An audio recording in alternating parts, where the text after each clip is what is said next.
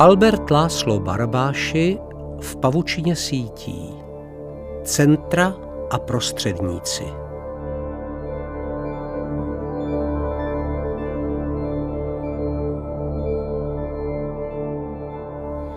Malcolm Gladwell popisuje ve své knize Vítězný bod jednoduchý test, který vám řekne, jak společenští jste.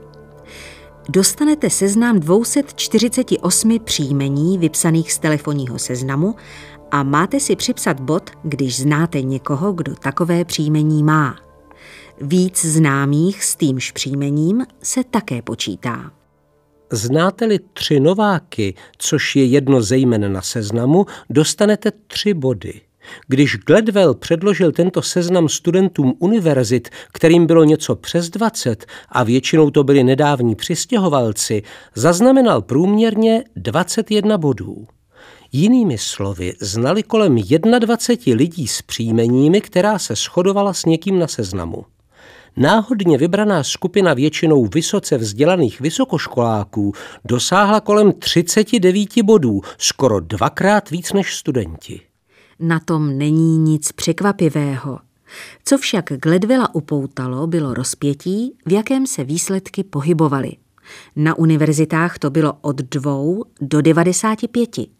I když zkoumal velmi homogenní skupinu lidí podobného věku, vzdělání a úrovně příjmů, bylo rozpětí enormní. Nejnižší počet bodů byl 16 a nejvyšší 108. Nakonec Gledwell otestoval celkem asi 100 lidí a v každé sociální skupině, na kterou se zaměřil, našel malý počet vysokých bodových hodnocení. Došel proto nutně k závěru. V každém místě, kam nás život zanese, jsou tu a tam nemnozí lidé se skutečně výjimečnou dovedností, jak si získat přátele a známé. To jsou prostředníci. Prostředníci jsou neobyčejně důležitou složkou naší sociální sítě. Vytvářejí trendy a módy, uzavírají důležité dohody, šíří módní vlny či pomáhají zahájit provoz restaurace. Jsou pojivem společnosti a pomalu dávají dohromady různé rasy, úrovně vzdělání a rodokmeny. Když si povšiml existence prostředníků, myslel si Gladwell, že pozoruje cosi typicky lidského. Ve skutečnosti, aniž si to uvědomoval, narazil na něco mnohem obecnějšího. Prostředníci, uzly s anomálně vysokým počtem vazeb, se vyskytují ve velmi rozličných komplexních systémech, od ekonomiky po buňku. Jsou základní vlastností většiny sítí.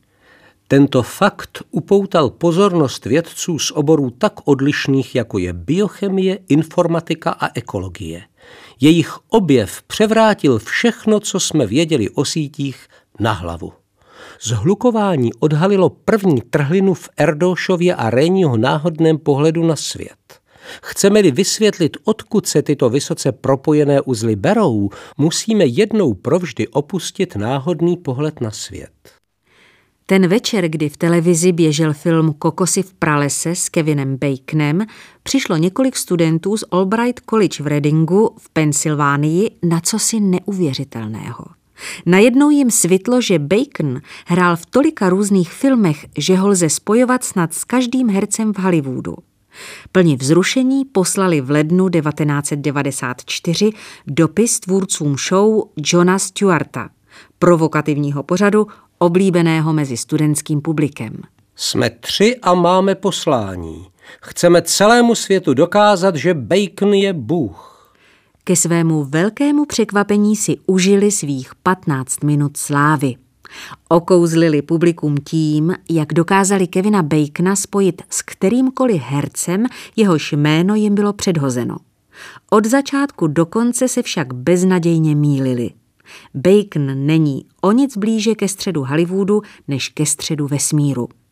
Geniální myšlenka, můžeme-li to tak nazvat, těchto studentů spočívala v pozorování, že každý herec v Hollywoodu se dá spojit s Kevinem Baconem typicky dvěma až třemi vazbami.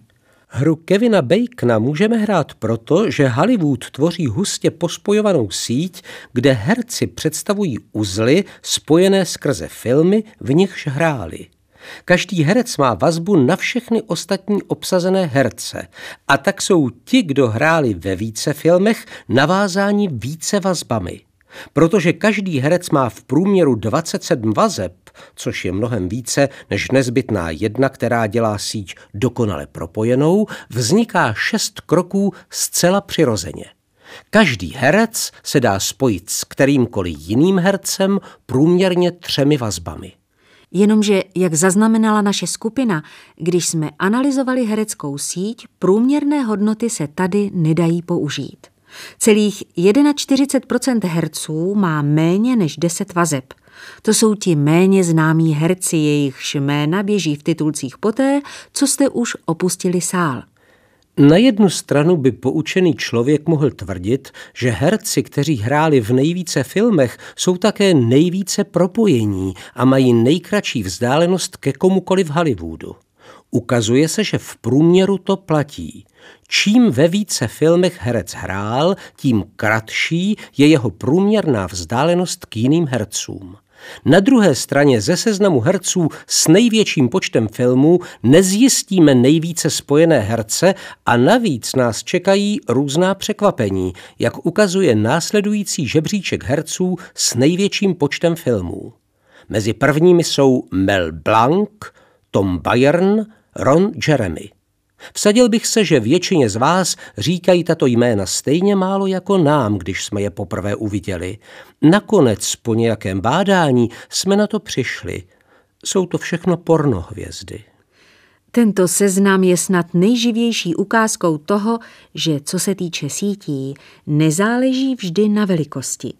Přestože hráli pornohvězdy v rekordním počtu filmů, nedostali se nikam poblíž centra Hollywoodu protože sítě se vyznačují tvorbou zhluků, uzly, které jsou spojeny jenom s uzly ze stejného zhluku, mohou hrát jen centrální roli ve své subkultuře či žánru. Ta pravá ústřední pozice v sítích je vyhrazena uzlům, které jsou zapojeny současně do mnoha velkých zhluků.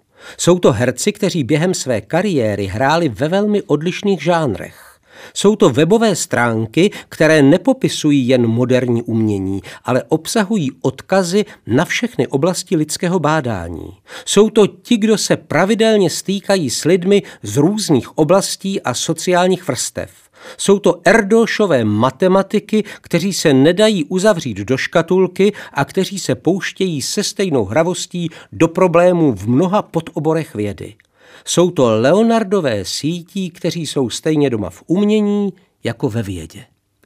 Názor, že sítě jsou náhodné, který se udržoval pod vlivem Erdoše a Réniho, začal být v poslední době v mnoha ohledech spochybňován. Vodcův a Strogecův model poskytl jednoduché vysvětlení zhlukování a přivedl náhodné sítě a zhlukování pod jednu střechu. Stávající teorii však opět nahlodávají centra – Nedají se vysvětlit žádným z dosud uváděných modelů. Centra nás tedy nutí, abychom znovu zvážili své vědomosti o sítích a položili si tři základní otázky. Odkud se centra berou? Kolik se jich dá očekávat v dané síti? Proč se žádnému z předchozích modelů nepodařilo je vysvětlit? Za poslední dvě léta jsme našli odpověď na většinu z těchto otázek. Zjistili jsme, že centra nejsou v našem provázaném světě vzácnou výjimkou, že se naopak řídí přesným matematickým zákonem, jehož všudy přítomnost a rozsah nás vybízejí, abychom začali o sítích přemýšlet úplně jinak. Objevování a vysvětlování těchto zákonů bylo jako fascinující jízda na kolečkových bruslích, během níž jsme se dozvěděli o našem komplexním, vzájemně propojeném světě více, než bylo známo za posledních sto let.